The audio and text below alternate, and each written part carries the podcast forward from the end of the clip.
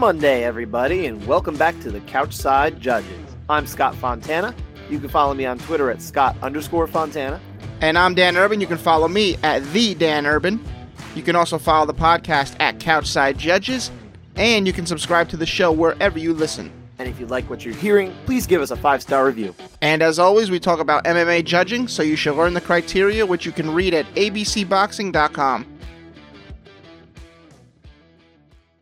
Well, Dan, I'm exhausted. Saturday night was a steaming pile of garbage. It was a very tiresome fight viewing experience. Um, a lot of decisions, a lot of fights that, despite how close they were, and we and it was a historic night according to MMA decisions. We had four consecutive split decisions, which we'll get to uh, in a little bit. But as as close as those fights were, none of them were particularly like riveting. You know, really was not interesting outside of the finishes and the main event. I am glad we're out on the other side of this one. th- this was this was the worst UFC card I can remember in a long time. So, I mean, it's I mean, it stands out now for recency bias. I feel like there was kind of a similar one we had like within the last six months or something like that. I can't remember though. I mean, Bell- These these ones, I try to forget them as best I can. Bellator won the weekend. Let's put it at that. Well, they did, but we also didn't watch the entire prelim start to finish, right? Because Well, they had a lot of decisions too. what I watched, fight wise, was better. Okay. Now, I mean, if you look at Bellator, they had four straight decisions too. Then then they had two more after uh after a 55 second fight. So yeah, and then and then they had two fights that uh went the distance on the main card. One of which was a five rounder. We'll talk a little bit about Bellator's main card as well too. We'll, we'll get to that. Um, but yeah, as far as as far as UFC, it just this was a slog. It just was, and, and I think it really hurt to lose uh, the Jeremy Stephens and Drakkar Klose fight that we were supposed to get because Jeremy Stephens was a jerk and pushed him yesterday, and that apparently gave him what a, a, a concussion or something. Listen. it, it seems like it gave him a really awful injury. Here, I'm thinking he may have. If he went and fought, I think it would have been ten times worse. Oh no no no! Because- I'm not arguing that he should have fought. Oh, no, no, no, But I'm- I'm, what I'm saying is if oh oh what I'm are saying you trying to say? If he didn't get pushed, if just a little shove triggered this, imagine if he fought. Like, could have been ten times worse. I mean, it's possible, but also that he would have had 24 hours more to rehydrate. And I'll bet you there's a lot of guys who, They're guys saying- gals who this could have happened to. You know, They're saying on his CAT scan, his hydration wasn't an issue. interesting. So Mm. No, I missed that. I, I hadn't been able to follow the entire details of it throughout the night. Uh, but I mean, I, I wish him well. I, I wish Drakkar Klose well. Um, nonetheless, why are we pushing people like that? Why we got to do this stuff? Just, just fight the next day. It doesn't. I'm not more excited to watch Jeremy Stephens fight than I already was because he pushed his opponent the day before. It doesn't matter. I just want to watch him fight. and you didn't tonight. I know. And it would have I, I I would think it would have injected a little bit more energy into it right before the main event, uh, rather than watching uh, three rounds of heavyweight MMA, which is never good. That was. Rarely good. Sometimes it's really good. Rarely. Yeah, pretty. But anyway, I, I don't want to keep bagging on it. I, I think we've exhausted that. Everybody watched it, so they all know what we saw. Let's talk a little bit about the the highlight though of Saturday night, which was an incredible performance by Robert Whittaker, uh, getting a five round 50-45 times three over Kelvin Gastelum. He looked terrific. Yeah, he was great. Solid win. Obviously, he, he's got to be the, the next guy in line. He has to. I think he solved the puzzle. Everybody was wondering what's next for Adesanya, and, and realistically, Whittaker had the strongest case already. He he'd won, you know, two in a row going into this one over top guys in Jared Cannonier and Darren Till. So realistically, he was already right there. Uh, but this one locked it up. I think it, it- he he really did. I don't think we've seen a five round performance from Whittaker like this, or like a like a long A complete performance, performance. from him. A complete performance. Thank you. That's a, that's a good way to describe it. Yeah, he, he gets these knockouts, he gets finishes and things like that. But but this one, he just oh man, he looked awesome. Yeah, he was he was never really in, in any danger. His face showed you know some some of the wear from it, but like realistically, you're right. He just wasn't in trouble, and there was not even a question of who won any of those five rounds. If it went the other way, I would have been like, come on, really? Yeah, pretty. Yeah, just So judges judges nailed this one, uh, and that was uh, who do we have on that one, Dan? We had Sal D'Amato, we had Derek Cleary and Mike Bell. So Yeah. that team, the dream team there, they got it done. Yeah, definitely. They nailed that one. So what what do you think about what they do with, you know, I'm going to give you six names at middleweight actually because obviously I think you and I both agree hmm Whittaker and Adesanya is Yeah. the one that makes sense. Run it back. For sure. Let's let's see that rematch. He's totally earned it, uh, especially over anybody else. But there's four other names that we. What do we do with here? Marvin Vettori, who was in house and had to watch as his potential title shot completely slipped away. Uh, I don't Derek think he ever had it. what's that? I don't think he ever was that guy to be in line. Probably not, but in his No. head he must have been. Oh yeah, probably. That's all I'm talking about. Okay. Um, Derek Brunson, who of course won recently. Uh, both of these guys had just beaten Kevin uh, Holland. yeah.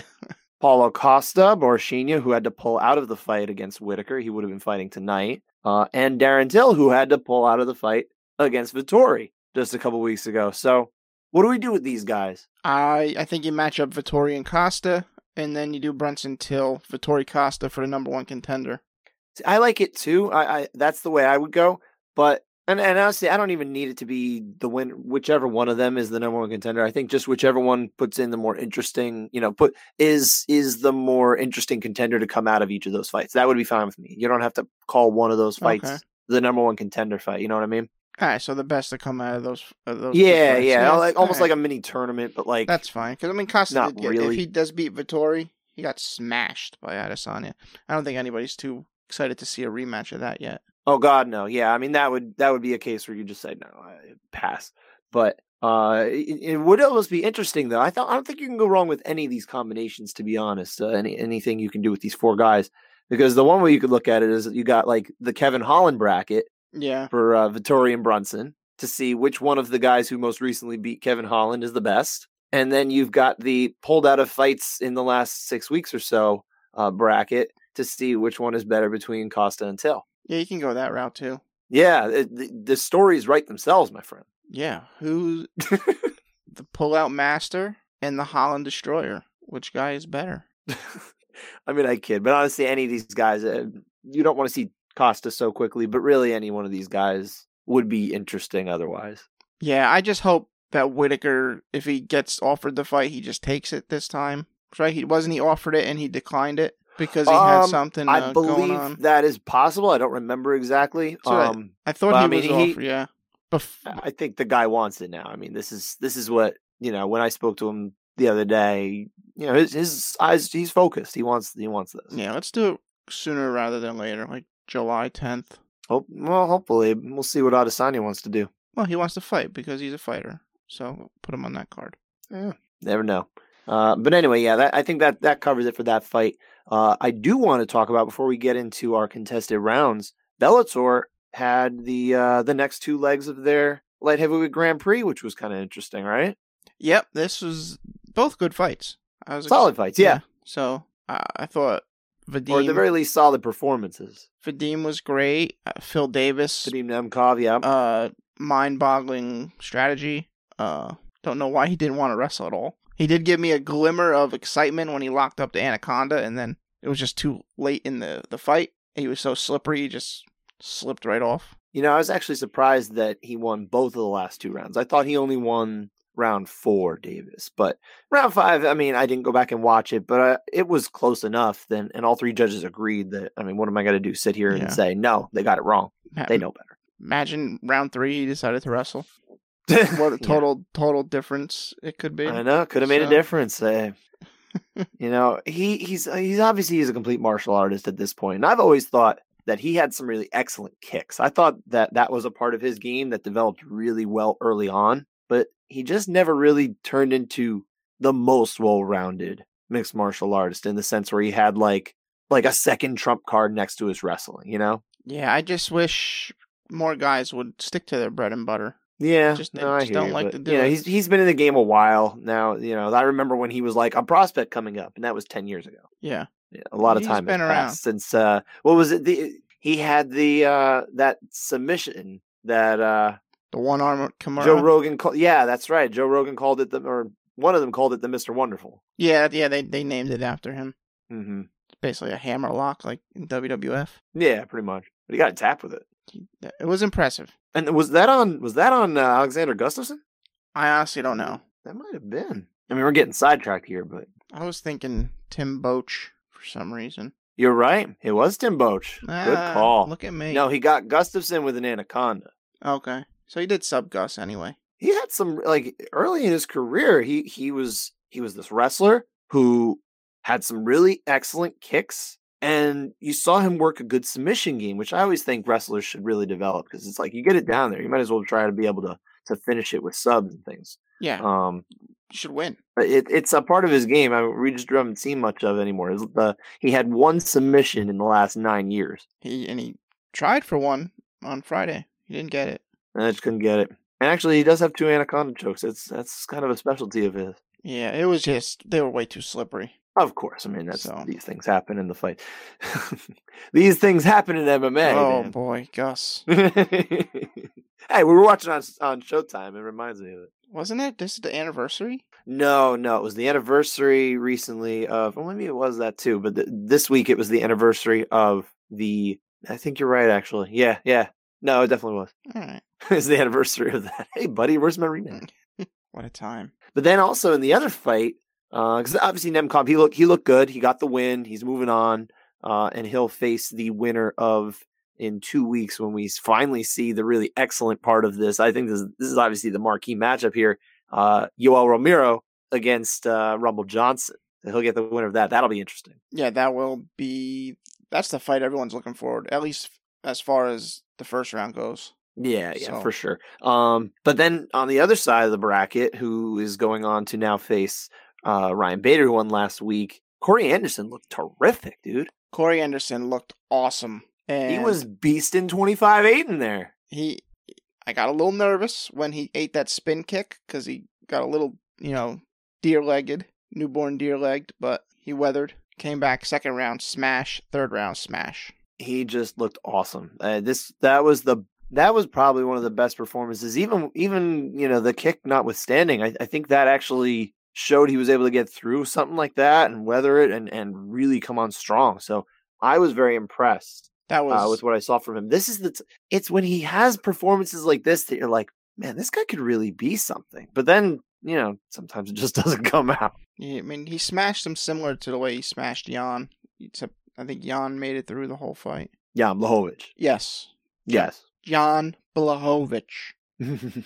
And Yagshimuradov, uh, looks like cardio is his issue in wrestling. yeah. Looks like he's a solid those striker. kind of get you in MMA. so- kind of need yeah, to do those things. solid strike. You know what? It's probably not even wrestling because the first round he was pretty solid, keeping it standing. It's the gas tank probably because once Yeah, he got tired, that's when you know the takedowns started coming easier. And I'm going to boldly try to attempt his name, which I found a pronunciation for. Dovalet John Yagshimuradov. Works for me. I think that's about as close as I'm going to get right now. So I'm yeah, after fumbling with it for a few weeks, I think I finally got it down.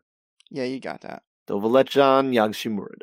Nailed it. Boom. Why don't we get But I wanted to say that name for a little while because he's out of the bracket. Thankfully. Sorry, yo. Yeah. So all right, let's uh, you know that's enough of the uh, the side conversations. Uh, you know we we've delayed it enough. Let's get into these contested rounds. We've got five contested rounds because of four split decisions here. So let's kind of run through it, starting with Tracy Cortez defeating Justine Kish by split decision, of course. mm-hmm.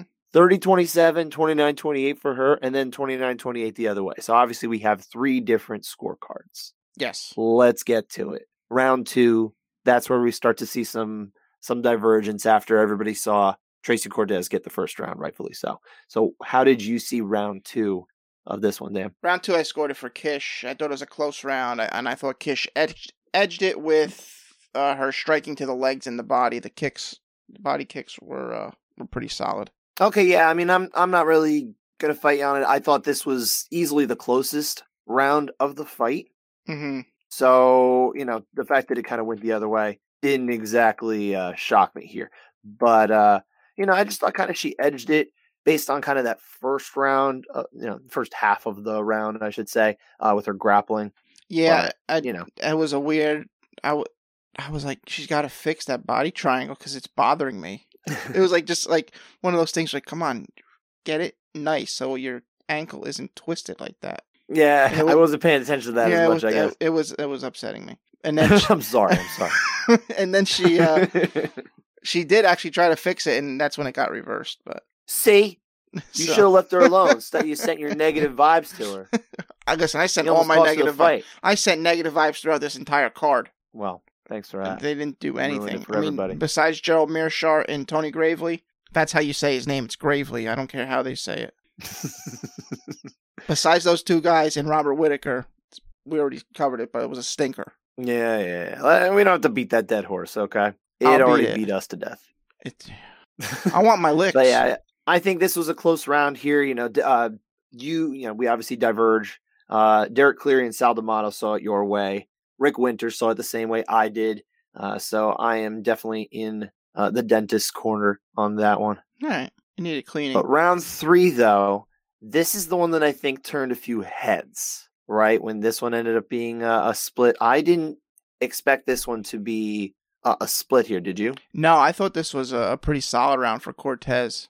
Okay. When you were watching it live, like, what did just break down why you thought it was Cortez so then? early in the round, it's Kish seems to be landing a little bit better, but Mhm. then once it gets to the ground, Cortez is just bombing on her. Landed good shots when it was on the feet, but towards the end, Kish has that decent surge where she kind of knocks her down, lands some good shots to end the round. Definitely had the momentum at the end of the fight, but I, I didn't think it was enough. Cause I really thought those ground and pound shots were like huge. You know, when I watched the first time too, because I this is the only round that I went back and rewatched because this one was the one that I found to be the most surprising. So I said, okay, I really should go watch this again before we get on. And so I watched it, and yeah, obviously Kish looks good early. It- you know, kind of in that first minute, you almost get no actual effective offense coming back from Cortez here. Um, there wasn't a ton from Kish, but she's she's the one scoring. Um, and so after that, of course, we get we get the the ground exchange there with the the big ground strikes you're talking about. Fight gets back up, and you know it's competitive for a little bit, but then yeah, Kish like for the last I don't know a little more than a minute, she's the one who's very clearly in charge here. So I saw this one for Cortez the first time, and I thought it was pretty clear. After the second time, I at least see a reasonable case for Kish here. Okay. I still feel very good about my score being for Cortez. So, you know, in this case, I sided with Derek Cleary and Rick Winter. Uh, I, I had the same card as Rick Winter. I gave all three rounds to Cortez, but I, while I was a little confused with the motto's card on this one uh, the first time, I get it a lot more now. He was on an Okay. island. You know, none of us kind of scored it that way, um, and he was the only judge who scored it that way. But I, I don't think it's such a bad score. I think it's yeah, fine. I thought um I didn't I didn't go rewatch it. I thought it was either going to be 30-27 Cortez or 29-28 Cortez uh unanimous. yeah. So like you I was a little thrown when it came back as a split, but I mean, Sal's like the best, so if he sees it for Kish and he has a solid reasoning for it, I'm not going to fight him on it. No, eh, hey, look, you know, if if I see something in one way, like I'm willing to call it out, but you know, I think if I see something and I'm surprised, I think the that especially on our show, you know, I definitely want to. If uh, let's say let's say I was going to go in and be like, Sal, what are you doing? You're crazy. You know, I'd be like, no, hold on. I I need to at least watch this again, really understand, put myself in the shoes of what a judge might be seeing, uh, to see it that way uh, and and it made sense. Sometimes it doesn't, but but in this case, it made sense to me. So So you- I, I I don't have a problem with it. So you mean to tell me you're not one of the people that just fly off the handle without putting any further research into a subject? Hey, forget you, buddy. nah, I try try to be measured. like most of the world. I try to be. It's you know we're all emotional people, and you know yeah, I I'm got, sure. I got fire at times too, but I try to be measured when I can, Yeah, and I- especially you know in my responsibilities as a member of the press and as someone who uh, you know is a co-host of a podcast where we talk about judging. I just you know we I think in the last year plus, you and I have both learned uh, a lot of you know responsibility and thoughtfulness when it comes to speaking on the subject. Oh yeah, hundred percent. I mean, but like I Mhm. said, I I trust your your second you know viewing, seeing it Yeah. You know, and then you, you got to trust the professionals uh, for the most part. So Most definitely. But but again, we're in the majority here. You know, you and I both saw it for for Cortez. She got the win, and I think rightfully so. I it wouldn't have been a bad thing if Kish got the win, but I just I just thought that, especially on the whole, which judges don't score; they score by rounds. But on the whole, Cortez won this yeah, fight, I agree. and and I think the the fact that the scoring allowed for her to also get the win, it's a good thing. I also want to point out though that in this fight, it it became painfully clear to me that Dominick Cruz is of the belief that mixed martial arts judges apparently just use like straight boxing scoring, except for the fact that takedowns are worth like 10 billion punches, especially when they're at the end of a round. And he uses terms like ring generalship that are in the boxing. Ring, I mean, he's always done that. Yeah. That's in boxing criteria. I don't believe that term is anywhere in the unified rules of correct. MMA. It is not. So Uh, but but but hilariously, I mean, he's he's talking about like how did the referee score that? Was, that a was that a drop? Did he drop him? Was that a knockdown? Oh, yeah. Bisping's like, yeah, no, that that's not how it works. yeah, I mean, if it was in boxing, Michael Bisping, the voice of reason for judging. he's come so far. He really in such a has. short I- time. Credit, credit to Michael Bisping. Sometimes he's still wrong, but like you can tell he's made an effort. He really has. Uh, it's appreciated. Well done, Count. What's the uh what's the next fight we got? The next fight, yeah, I think we're just going to work down uh, in reverse order of, of chronology here. So we'll go to uh, the opener for the main card, which was Luis Pena. He got, uh, and, and all of these are good. The rest of the way, everyone's got 29 28s. It's just which way they are. Uh, Luis Pena got the win over Alexander Munoz. Uh, round two was the split here. We had uh, Sal D'Amato and Rick Winter were in the majority, giving round two to Pena, and uh, Munoz got round two from Mike Bell. What did you see, Dan? I thought this was a really close round. I ended up scoring it for Munoz based on the impact of the strikes. I thought, Yeah, I thought so too. I, I thought the impact was there. Um, really good leg kicks. You know, you, you definitely see good reactions though from you know from the way Pena is Yeah, landing, and he- he's. I just thought his were a lot more isolated. I thought Pena was finally tr- almost into his rhythm. Like he's, if this was a five rounder, I think he far and away runs away with it. Yeah, With- uh, you definitely get the sense he was gearing up. So he, this was definitely a, a good round for him. I, I just didn't think he had the pop on his punches that uh, Munoz had on his. I think so too. Um, yeah, I, I don't have a big problem with it going one way or the other, but I I do feel good about this one being a Munoz round. I just thought when he Mhm. landed, he landed with much more impact, immediate impact, uh, which is obviously supposed to be something that gets weighed more heavily. Um, that is something that is, you know, possibly a, a, lot easier to evaluate when you're sitting, you know, just a few feet away from them, as opposed to watching through your television from uh, your your cozy green chair you're sitting in. I mean, there's also the one. There's one strike Pena lands, and you, I couldn't tell if Munoz was rocked or was just kind of off balance in the middle of Yeah, that, I mean that's the kind of thing that maybe so- maybe when they're sitting there they can get a glimpse in his eyes or something Yeah. like that and really see. You know, there there's a lot of feedback that we miss sitting at home. Um, and I think a lot of people are not cognizant of it. We like to remind when we can. Um, is that what happened? I don't know. We're just we're just musing here. Um, but yeah, I don't I don't have a problem with it going this way. And um, unfortunately, it cost the guy who I thought won the fight the win. But again, it, it is what it is. It was, it was too close a fight. And I don't know if you saw this, but Violent Bob Ross posted a, a post fight picture saying the statisticians got to start getting things right because he's saying none of Munoz's strikes landed on his face. They all hit his glove. So I, Well, I didn't see that. I didn't see that. But like you said, the guy sitting cage side, maybe they saw more strikes not landing as uh, as flush as they This could have been. true. So It's a good point. It's a good point. You know, these guys are pros and these guys and gals are pros for a reason. But uh but you and I both did side with Munoz. So for what it's worth, we went with Mike Bell and we give him couch side override. One for you, Mike Bell. All right, moving on. Next fight. This is a heavyweight fight that we had a technical decision. This is our first technical decision that we get to talk about. Yes, we did. What a momentous night. oh my god. Yes. and it always it will always remind me of UFC 159 when Jon Jones with his broken messed up toe finished Chael Sonnen in the first round and avoid potentially losing because of it. And earlier on the card we had two technical decisions in one night. what was you- All right over here in Jersey. I was there. I'm trying to remember what the I was there technical decisions were. Uh, one of them was Bisping, Really?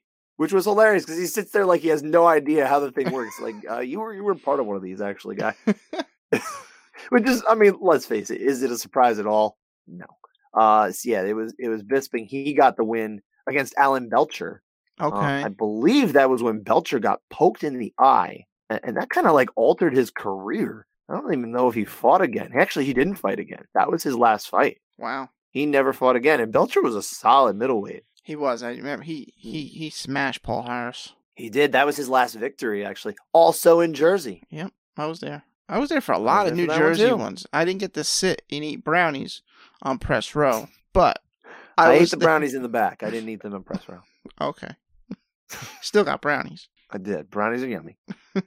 Big brownie guy. And who was the other one? Oh, the other one. Yes, sorry. That was um that was Ovin St. Preux. He got the nod over uh John Vellante. And that was around because that only went 30 seconds. All three judges just gave it a uh a 10-10. Okay. Yeah, which is, you know, obviously you don't usually get that. Although, according to Wikipedia anyway, one judge awarded a 30 to 29. Now, it's Wikipedia, and I'm just not going to take the time and go over to MMA decisions right now, and I'm going to assume that that's somehow a typo because there's no way there were two 10 10 rounds in that fight. I can't imagine it. I just, I won't live in that world. Yeah, I don't think that's happening. But John Volante's is always in weird fights. So He, he is, and he's always in these these close decisions and stuff too. Um, but but the Bisping Belcher fight, by the way, 31 seconds left. So oh, All they had to do was get 31 seconds further, and Alan Belcher's eye is fine. Really Yeah. crummy. Both eye pokes, actually, both uh, eye pokes ended both of those fights. wow. All right. But obviously, you know, Volante was able to keep fighting. He he he was the one who absorbed the poke here. And uh, incidentally, Bisping keeps on fighting and wins the championship several years later, and he doesn't have one of his eyes. He, yeah, he's only got one eye eye. poke. Yeah, he's only got one eye. That's incredible. God, we need to fix. I'm sorry. Something needs to be done to fix eye pokes. I don't. uh, We're not going to debate the gloves tonight. We're not going to do all that. But like, something needs to be done. We just have to figure this out. Cut their like, fingers off. why are guys getting career and life altering injuries for fouls? I mean, come on. And they're not, they're completely inadvertent fouls. It's so stupid. Fix it. Someone smarter than me needs to fix it. Anyway, Let's actually get into this on. fight. was that? Why don't we get into this fight? Yeah. Yeah. Yeah, we got sidetracked Yeah. enough. Let's get back here. So Alexander Romanov was the winner of this uh, technical split decision over Juan Espino. There was enough time that passed in this fight that they were able to score uh, a winner for this round that was stopped, round three. They went a minute five in. Espino, he basically got it down, right? And just was able to win it there. Yeah, the th- round three it didn't go very long, and Espino threw him on the ground, pretty much held him against the cage, and then landed that knee. And that's all she wrote. So But that no no drama in that round. It was actually round one that was our split. Uh, so Dave Hagen and Tony Weeks they had this one for Romanov. Chris Lee saw it for Espina, uh, and I did too. yeah, I did as well. Uh, although Romanov had a solid first half of the round, where I can understand an argument for him. But, yeah, but Espina he got that big throw straight into side control, and he, he attacked from there pretty de- decently. So I thought he had heavy enough offense there that it should have outweighed what was done. That's just my opinion. It's it's not egregious, um, but I do feel pretty good about Espina. I, I keep saying Espina. It's Espino. yeah, I think you're saying it right. I'm not. it happens. Yeah, so Sometimes I'm right. sometimes you're right. Sometimes. there was uh I want to point out there was some people that were because Bisping brought up the point the thing of well don't you just t- have to take a point now since this is a foul that's causing the end of a fight Mhm. and I was I, I was like well that's a, that's an interesting take but it put it out in the world where people are like you know what the ref didn't take the point so the judges did and they gave Romanov the the third round when after the decision was announced and I said whoa whoa, whoa. let's not But jump to not any con- what happened. let's jump to, let's not jump to conclusions. Let's make let's see if the two judges that scored it for Romanov gave him the first two rounds. And that's what happened. That's exactly what happened. Yep. People just fly off the handle, like we said, but too quick. Animals. Animals and their Crazy. emotions. Rain we need more people. robots. We need more robots. But anyway, yeah. So, so you and I both obviously we sided with Chris Lee here, uh, who was in the uh, the minority. He was the dissenting judge here, and yeah, again, I, I I'm not I'm not mad about it, but I do think Espino really did enough, and and to me, I think he's the winner uh, here. But of course, you know, he did deliver that knee, so it's hard to feel Yeah. that bad. Listen, after the first five minutes, I was done with this fight. So well, you know, you know my opinion. Any But- any heavyweight fight that goes past five minutes, everyone everyone should be docked. Yeah. Doc. No bonuses.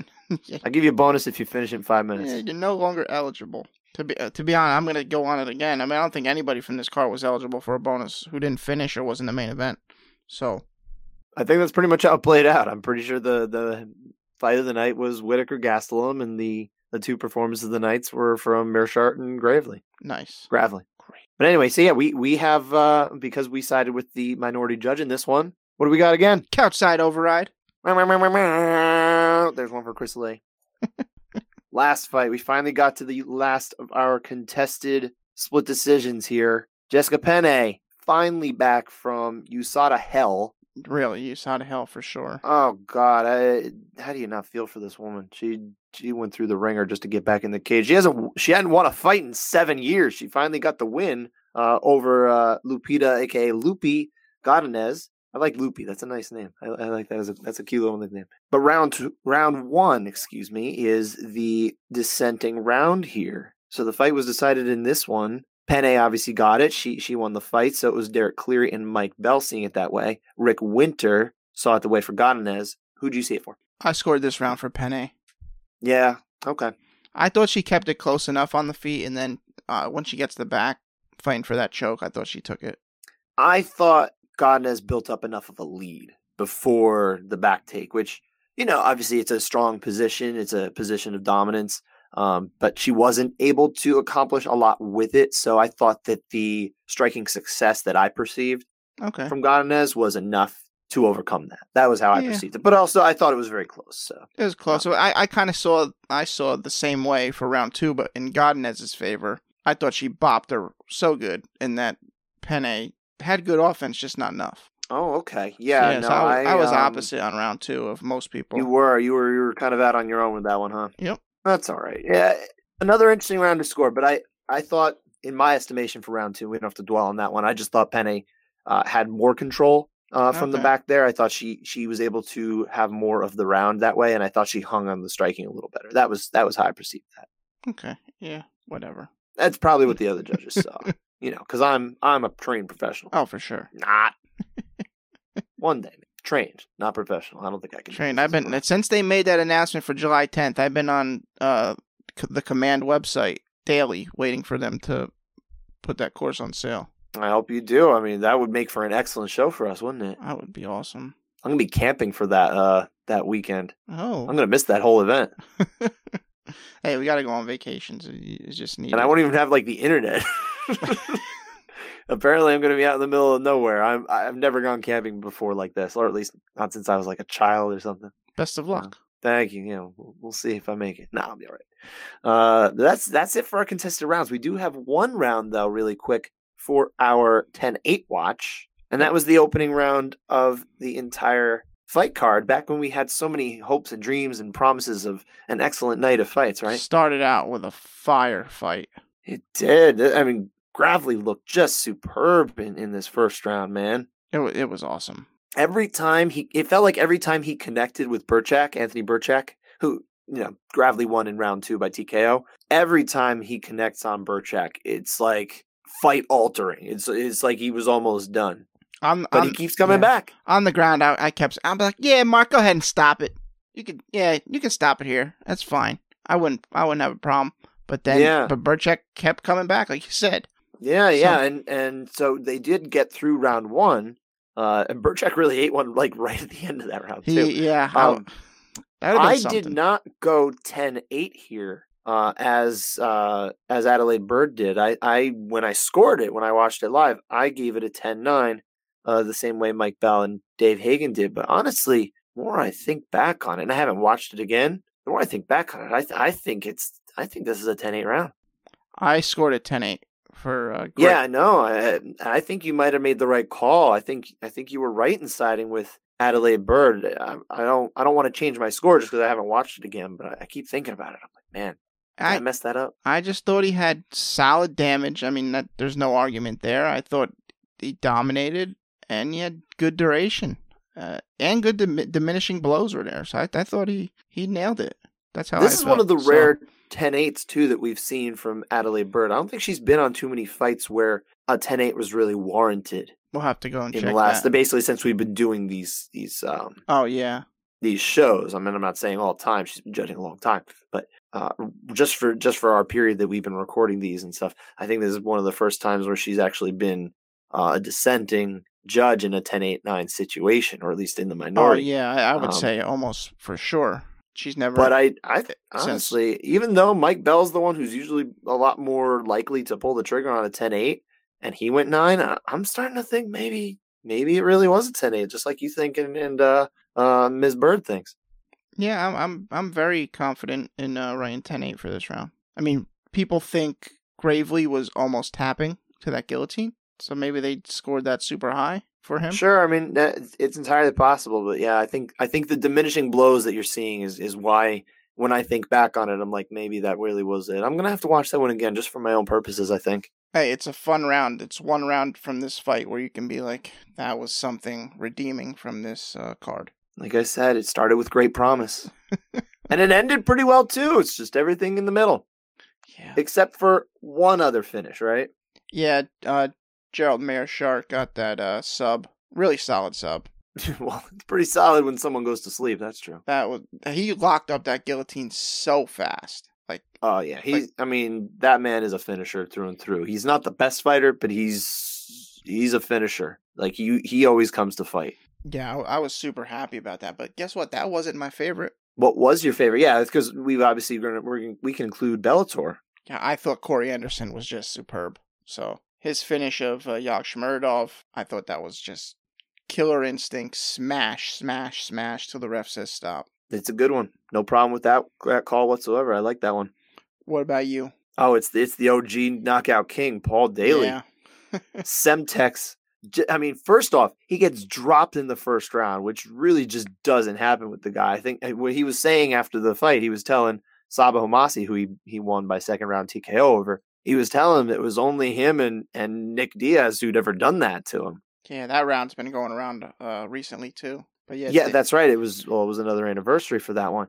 But interestingly, though, I I thought that this was a 10-8 round, like through Okay. and through for a while. And then all of a sudden Daley starts to come back at the end of the first round. And you're like, oh man, he's he's all the momentum swinging his he's way. gearing up. And sure enough, round two comes around, doesn't last very long, and Yep. he ends it. And this was his retirement fight. You know, that was going around during the week, but like no one really mentioned that on the broadcast, and he keeps talking like he's just going to keep fighting in this division. I think it's his last fight on on his contract or something. gotcha. So and and he sure seems like he everything he was saying sounded like he's ready to keep fighting. and, And this is at 175 Yeah. pounds too, Dan. So this is a super welterweight division fight, and it sounds like that's what he kind of wants to do from now on. Yeah, I'm fine with that. It seems like uh, everyone had such high praise for the guy, so I'm assuming he repaired his uh, his reputation for sucker punching Koscheck.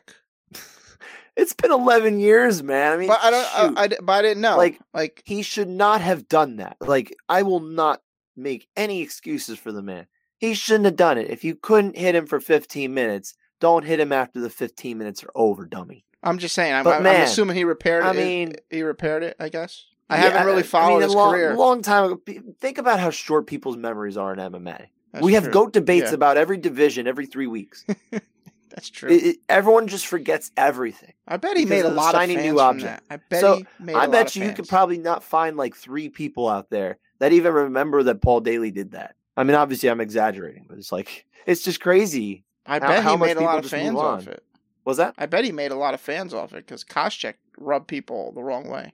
He probably did. So, But eh, you know, well, that's good to see that. I mean, I didn't, I, I- didn't, I haven't followed his career, so I didn't know if he, if how he was perceived in the public.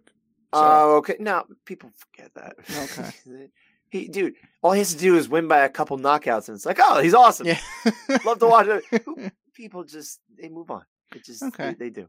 Um, and th- and realistically, that's like the isolated incident incident in his career too. It's not like you know, like how Gilbert Yvel had a reputation for doing dirty stuff. I don't remember. Uh, or he, he kind of did. So, or or like Cheick Kongo was known for like you know low blows and things like that, right? I knew Czech was was known for low blows. Yeah, Jon Jones with the you know the fingers extended, this kind of thing. Those are reputations people earned over you know several fights doing kind of the similar things. Not really Paul Daley. It was really he got mad, He obviously let whatever Koscheck was doing get into his head, Mhm. and he did the dumbest thing that he could possibly have done. Because let's face it, if he hadn't done that, is is he ever gonna leave? Does he? Does the UFC ever let him go, or is he just basically like Jeremy Stephens at 170 pounds? Could you say it's the best thing that happened to him, money wise? I don't know. It depends on what his bank account says. So I'm thinking. I'm thinking he may get paid more than he would have gotten paid in the UFC. I don't know about that. It depends. Yeah, it He, maybe maybe at some point he catches fire and he finds himself in a uh, in a title fight. maybe yeah. Who knows? You know, It- it's hard to say. could have, would have, might have. We didn't get it. We won't know. You know, he's got to win at 170 pounds over uh, Jorge Masvidal too. Good old journeyman Masvidal. Very long time ago. Masvidal is a different fighter today. So is Paul Daley. But, but before we go to, I I I'm definitely want to get on the soapbox for the 175 pound weight class, super welterweight. You know who I think really ought to embrace this weight class because the UFC is not going to do it. They'll be the last people to do it, right? Dana just hates these things for whatever Yeah. reason. But it was up to me, as you know, I would kill 170 and split it to 65 and 75. Yeah, I'm with you. That's how I would do it. But what you need is some organization to do it. I don't even know that Bellator is going to do it yet because they're they're usually not really like up on change. I want PFL to do it. PFL could do it. PFL has a really excellent structure for it because it's entirely based on these singular seasons. It's not like you defend a championship belt each year. It's just you come in as the defending champion from last year. Or, yeah, it's kind of like winning the Super Bowl. It's like, You know? yeah, it's like mainstream sports seasons. That's what they're trying to do. Um, and so I feel like, given that they only need 10 people on the roster at this weight class, you can find 10 people who will say, I'll fight at 175 pounds if it means I get a million dollars at the end. Oh yeah, Come Oh, on. definitely. It's not that hard. They, they ought to do that. And and then they would have the hook of being able to say, hey, we have the greatest 175 pound fighter on the planet. We have the greatest 165 pound fighter on the planet. No one can Yeah. debate that because no one else has it. Yeah, there's no debate there. It's so easy. When you're telling me that that someone like I'm, I'm trying to think who'd be at 170. Let's say Rory Mac uh, Rory MacDonald, right? He's gonna be fighting in their welterweight season, right? hmm Hey Rory, you don't have to cut five pounds. You can go up to 175. Huh? That's wonderful. Yeah, I'll do that tomorrow. It's easy. That's so easy. I, I would like to see PFL's the one that I'm I'm hoping would do it. Maybe they will do it. I'm gonna have to write about that at some. Maybe I'll write about that this year. Yeah, take care of Should do a column. I haven't done any columns for the post yet. We'll see. I'm gonna, I'm gonna fight for the for the uh, the divisions, right? Fight for it. That does it for this episode of the Couchside Judges. The fights were stinkers, but we hope we entertained you. yeah, hopefully you enjoyed listening to us and all of our segues and, and sidebars better than the fights themselves. Uh, thanks for listening, everybody, and we'll be back uh, at the end of the week with a bunch of title fights to preview for UFC. Big weekend for them. Big weekend, live crowds. Thanks for listening. And PFL's coming back. And PFL's back. Take care, everybody.